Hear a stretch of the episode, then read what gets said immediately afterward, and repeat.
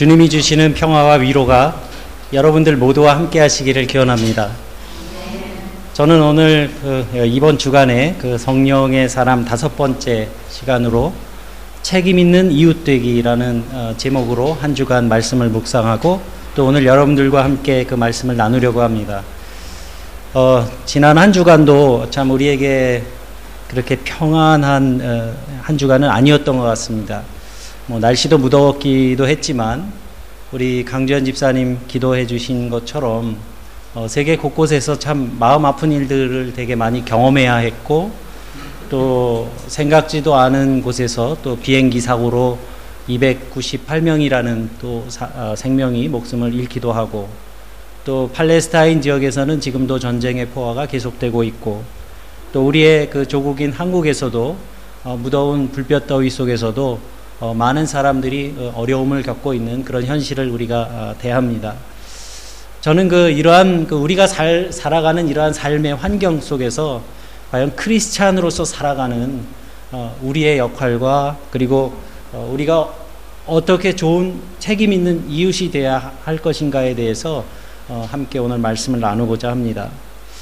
어, 프랑스의 그 실존주의 문학가인 그 까뮤라는 사람이 쓴 어, 소설이 있습니다. 그 원어로는 그 라슈트라고 하는 그 한국말로는 전락이라는 제목으로 번역된 작품인데요. 이 까뮤는 1956년에 이 작품을 쓰면서 어, 현대인들의 그 무관심을 그 소설 속에서 고발합니다. 어, 이 소설의 줄거리는 그렇습니다. 이 소설의 주인공인 클라망스라고 하는 사람이 어느 날 그 파리의 그 세느강을 그 건너서 집으로 가다가 다리 위에서 한 여인이 어, 울고 있는 것을 만, 어, 봅니다.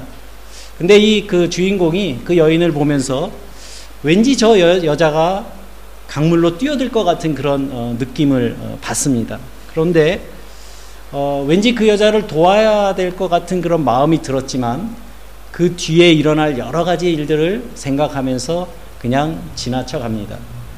다리를 다 건너갈 무렵에 그의 등 뒤에서는 어, 풍덩하는 소리와 함께 또 사람들이 웅성웅성 모여드는 소리가 들립니다.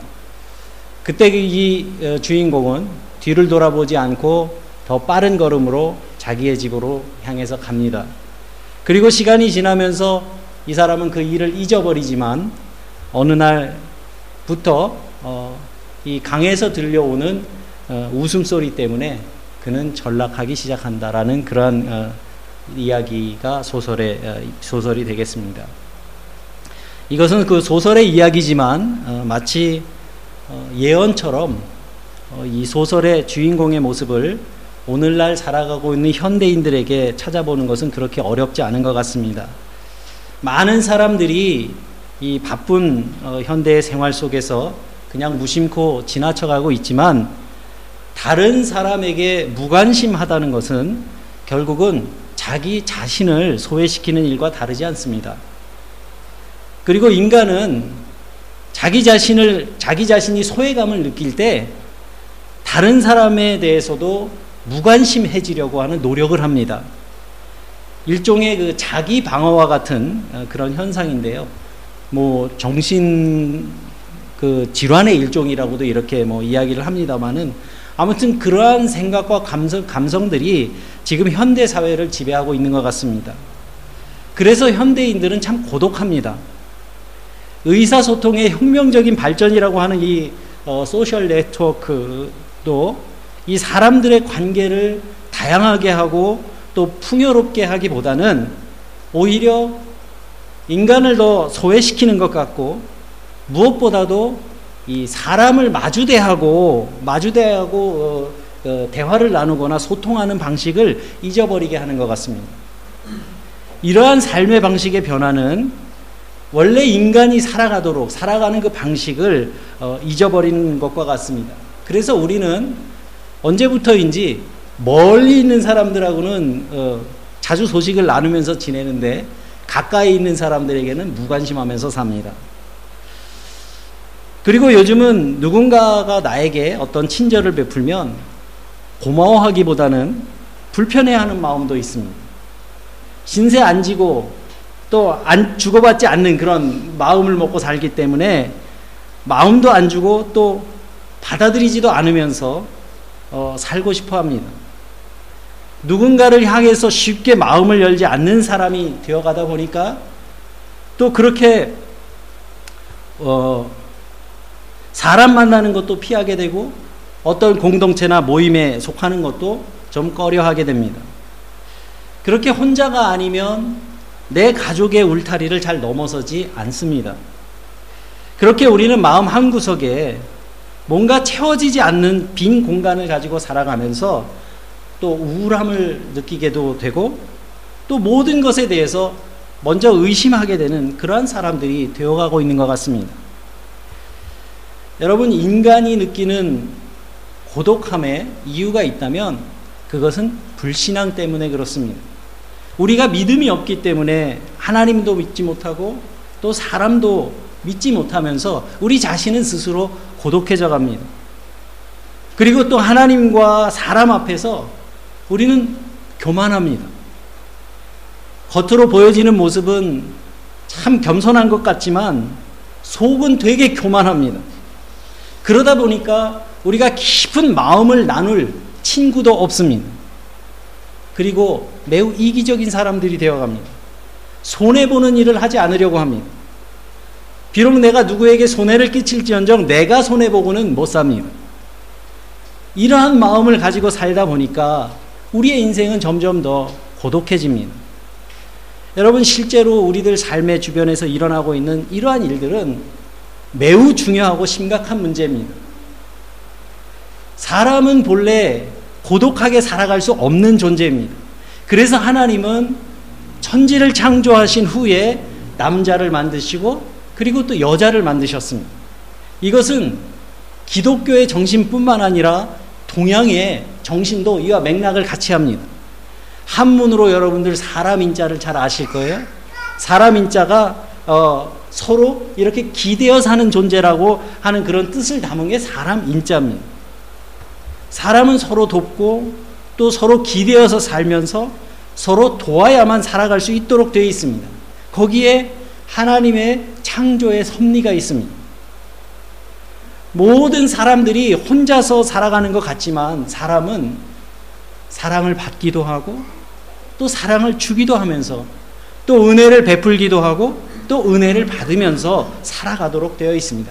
그것이 사람이 살아가는 그런 원리입니다. 그런데 이렇게 소중한 인간의 속성을 우리가 벗어나게 될 때 그 인간은 자기의 본래의 모습을 잃어버리게 되는 겁니다. 여러분, 우리가 사는 이 세상은 점점 더 풍요로워지고 잘 살게 됐는데 왜 잘 사는 나라의 사람, 어, 사람들이 그렇게 자살률이 높은 겁니까? 우리 대한민국도 뭐 여러분들도 잘 알고 계시다시피 OECD 국가 중에 자살률 1위라는 명예스럽지 않은 그런 타이틀을 우리가 가지고 있지 않습니까? 이제 굶어 죽는 사람도 없고 경제적으로도 살만해졌는데 왜 이렇게 된 겁니까? 그리고 또 예전에는 유럽에만 있는 줄 어, 알았던 그렇게 알고 살았던 이 고독사라는 것도 여러분들 고독사가 뭔지 아시죠? 노인이 돌봐줄 사람이 없어서 혼자 지내다가 돌아가시는 겁니다. 이것도 이제는 남의 일이 아닌 게 됐습니다.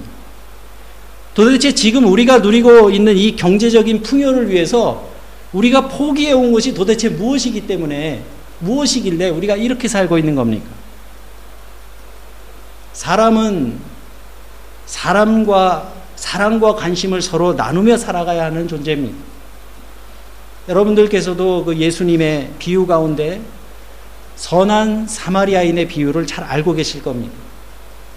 기독교 윤리학자인 리차드 니버는 책임, 책임적인 존재라는 책에서 여기에 등장하는 인물들을 가지고 사람, 사람을 분석해 놓았습니다. 첫 번째 유형은 목적 지향적인 사람. 바로 이 비유에 등장하는 강도와 같은 사람입니다. 그는 자식, 자기의 꿈과 욕심을 위해서는 어떠한 일도 서슴지 않는 사람입니다. 자기를 제외한 모든 이웃을 수단으로 삼습니다. 이런 것을 그 다른 용어로는 뭐 마키아벨리즘이라고 이렇게 말을 하더라고요. 근데 이런 사람들은 목적을 위해서는 수단과 방법을 가리지 않는 그러한 인간형이기 때문에 이기적인 목적을 위해서 사회적 상식과 규범을 파괴하는 일도 아주 주저하지 않습니다. 두 번째는 규칙의 사람입니다. 이 선한 사마리아의 비유에 등장하는 레위 사람과 제사장과 같은 사람입니다. 이런 사람은 공동체나 자기 규범에 얽매여 있는 사람이라서 어떤 그 규범의 틀을 만들어 놓고 그것을 철저히 지켜나가기는 하는데 그 울타리에서 벗어나지 않는 요즘 말로 하면 차가운 도시인에 해당하는 사람입니다. 남에게 해를 끼치지도 않지만 또 손해보는 일도 절대 하지 않습니다. 좋게 말하면 아주 경우가 분명한 사람이지만 다른 한편으로는 따뜻한 인간미를 느낄 수 없는 그런 사람입니다. 어쩌면 현대사회에서 가장 많은 사람들이 이 범주에 속할지도 모르겠습니다. 마지막으로 책임적인 존재입니다. 이 비유에 등장하는 선한 사마리아 사람과 같은 사람인데요. 이러한 유형은 이타적인 그러한 마음, 심성을 가지고 타인에게 책임을 느끼며 사는 사람입니다. 이러한 사람들은 어떤 공동체의 그 어, 어려움을 만나면 그것이 곧 나의 어려움으로 생각하고 또 이웃의 아픔을 내 아픔으로 여기는 사람입니다. 사회가 잘못돼 가고 있는 것도 나의 책임으로 생각하고 또 이 세상이 잘못되는 것도 나 자신과 무관하지 않은 것으로 이해하는 사람입니다. 그래서 이러한 유형의 사람들은 언제나 이 빚진 자의 심정으로 살아갑니다. 리차드 니버는 이 선한 사마리아 사람의 비유에 나오는 이 사마리아인과 같은 사람을 일컬어서 책임적인 존재의 사람 이렇게 말하고 있습니다. 그리고 이러한 유형의 사람들이 많아지게 될 때 하나님의 나라의 도래가 빨라질 것이다. 이렇게 결론 내리고 있습니다. 여기에 강도 만난 사람이 있습니다. 이 사람을 그냥 두면 어쩌면 죽기, 죽을지도 모릅니다. 그리고 지금 여기는 아주 외, 외진 곳이에요. 그리고 이 사람을 해쳤던 그 강도가 아직 이 근처에 있을지도 모릅니다.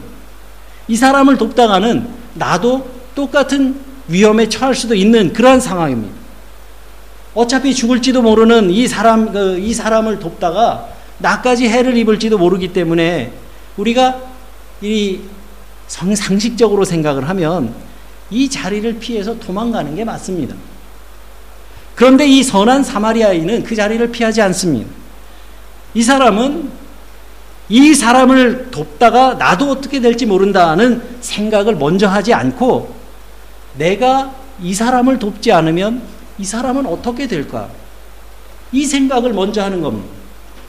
생각의 중심이 나 자신에게서 이웃으로 옮겨가는 겁니다. 이러한 마음을 일컬어서 이타적인 사랑, 이렇게 말합니다. 그리고 기독교에서 말하는 이웃 사랑은 바로 이러한 이타적인 사랑을 말하고 곧 다른 사람을 위해 자기를 내어주는 사랑을 의미합니다. 이런 사랑을 통해서 비로소 한 평범한 사마리아 사람이 선한 사마리아 사람이 될 수 있는 겁니다. 누가복음 10장에서 예수님께서 참된 이웃이 누구인가에 대해서 설명하시기 위해서 이 비유를 말씀하시지만 이 말씀을 통해서 예수님은 참된 인간됨이 무엇인가에 대해서 말씀하고 있습니다. 그래서 여러분 이 이야기에는 이야기의 결말이 없습니다. 사마리아 사람의 도움을 이 받았던 이 강도 강도 만난 사람이 치료를 잘 받고 회복이 됐는지 아니면 회복되지 못하고 죽었는지 아니면 그 나쁜 짓 하는 강도가 붙잡혔는지 아니면 아직도 활동을 하고 계신지 그런 일에 대해서는 이 이야기에서 얘기하지 않습니다. 관심사가 아니에요. 예수님께서는 이야기의 결말을 이야기하지 않으시면서 누가 우리의 이웃입니까? 라고 묻는 사람에게 누가 강도의 아, 강도 만난 사람의 이웃이 되겠느냐? 이렇게 되물으시면서 너도 이와 같이 해라. 이렇게 말씀하십니다. 바로 이 질문과 대답 속에 사람다운 길이 있고 여기에 하나님을 믿는 사람들의 휴머니즘이 있습니다. 우리가 잘 알고 있는 이 선한 사마리아 사람의 비유는 신앙인으로서 개인의 윤리를 넘어서서 신앙인으로 살아가는 우리들에게 세상 속에서 짊어져야 할 사회적 책임에 대해서도 말씀하고 있다는 사실을 우리가 분명히 알아야 합니다. 제가 이해하는 교회로는 여기에 바탕을 두고 있습니다.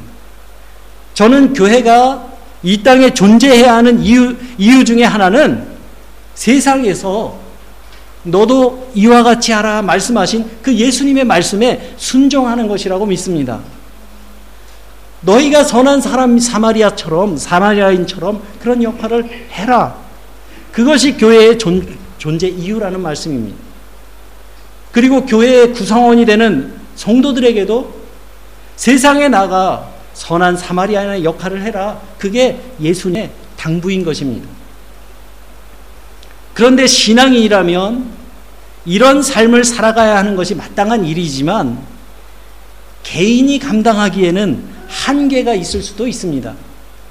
그래서 우리는 교회라는 공동, 신앙 공동체를 통해서 우리가 살아가는 이 공동체 속의 일을 더 관심을 갖고 참여하고 실천하는 노력을 하고 있는 것입니다. 그리고 선한 사마리아인의 이 역할을 위해서는 분명히 물질도 필요합니다. 강도 만난 사람을 여관에다 데려다 주고 또 그가 치료받을 수 있도록 자기 주머니를 열어서 쓸 것을 내어주고 부탁합니다. 여러분, 우리가 살아가는 이 세상에서 돈처럼 중요한 것이 없기 때문에 우리는 돈에 참 민감하게 살아갑니다.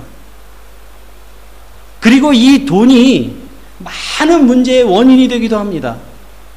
정치에서도 부정부패는 다 돈과 연관되어 있고, 심지어 가슴 아픈 일이긴 합니다만은 교회에서 일어나는 많은 문제들도 알고 보면 돈 때문에 생기는 일들이 얼마나 많습니까?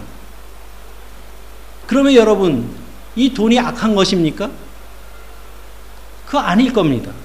돈이 악한 것이 아니라 돈을 대하는 우리의 이기적인 욕심이 악한 겁니다. 그렇기 때문에 우리가 신앙생활 하면서 이 교회 공동체를 통해서 선한 일을 추구하면서 구제하는 일과 선교하는 일을 위해서 내가 가진 물질을 사용하고 또 서로의 짐을 나누어지는 겁니다. 이러한 생각을 갖고 있는 교회, 그리고 교우들이 모여 있는 그런 교회가 건강한 교회가 되는 것이고 개인적으로도 바람직한 신앙생활이 될 것입니다. 만약 내가 여러분들이 내 생활비 가운데 100분의 1도 100분의 1도 내가 다른 사람을 위해서 사용하고 있지 않다면 그거는 건강한 신앙생활을 하고 있지 않은 걸 겁니다. 반드시 교회를 통해서가 아니라도 여러 구호 단체들을 통해서 한 달에 10유로면 아프리카의 어린이들을 여러 명 도울 수가 있습니다. 저는 이 말씀 생각하면서 아주 행복한 상상을 했는데요.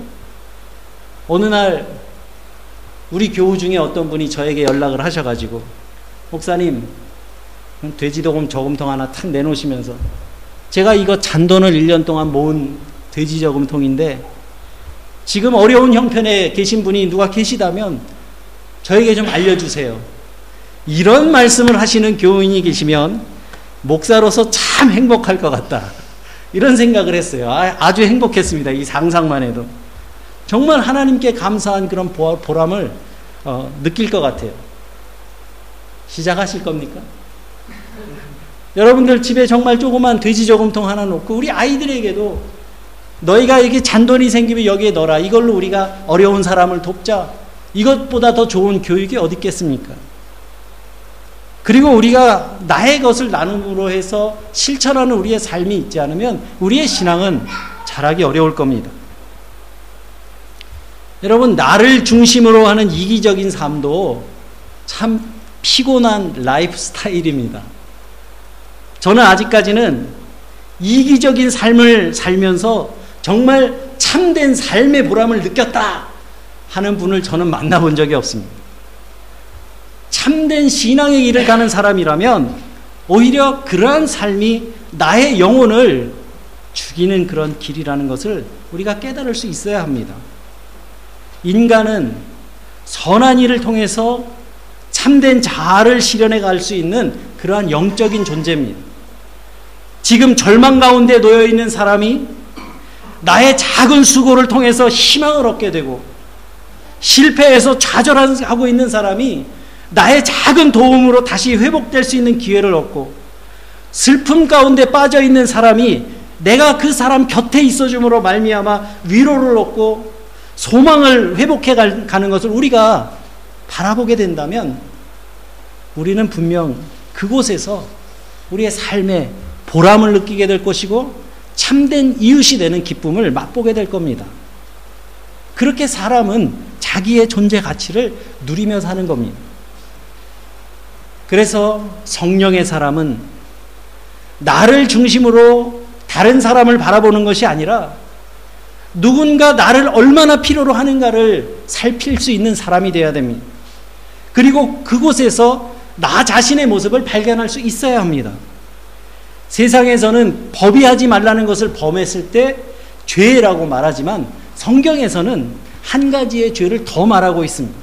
그것은 마땅히 해야 할 일을 하지 않은 죄. 야고보서 4장 17절 말씀에 선을 알고도 행하지 않는 것이 죄라고 말했을 때 분명히 그 구절은 무관심이라고 하는 이 시대적 질병에서 오는 죄를 의미하는 것입니다. 오늘 본문에서 예수님께서는 율법의 1.1획도 결코 없어지지 않을 것이라 말씀하시면서 너희의 의가 바리새인과 서기관보다 더 낫지 못하면 결단코 천국에 들어가지 못하리라 말씀하셨습니다.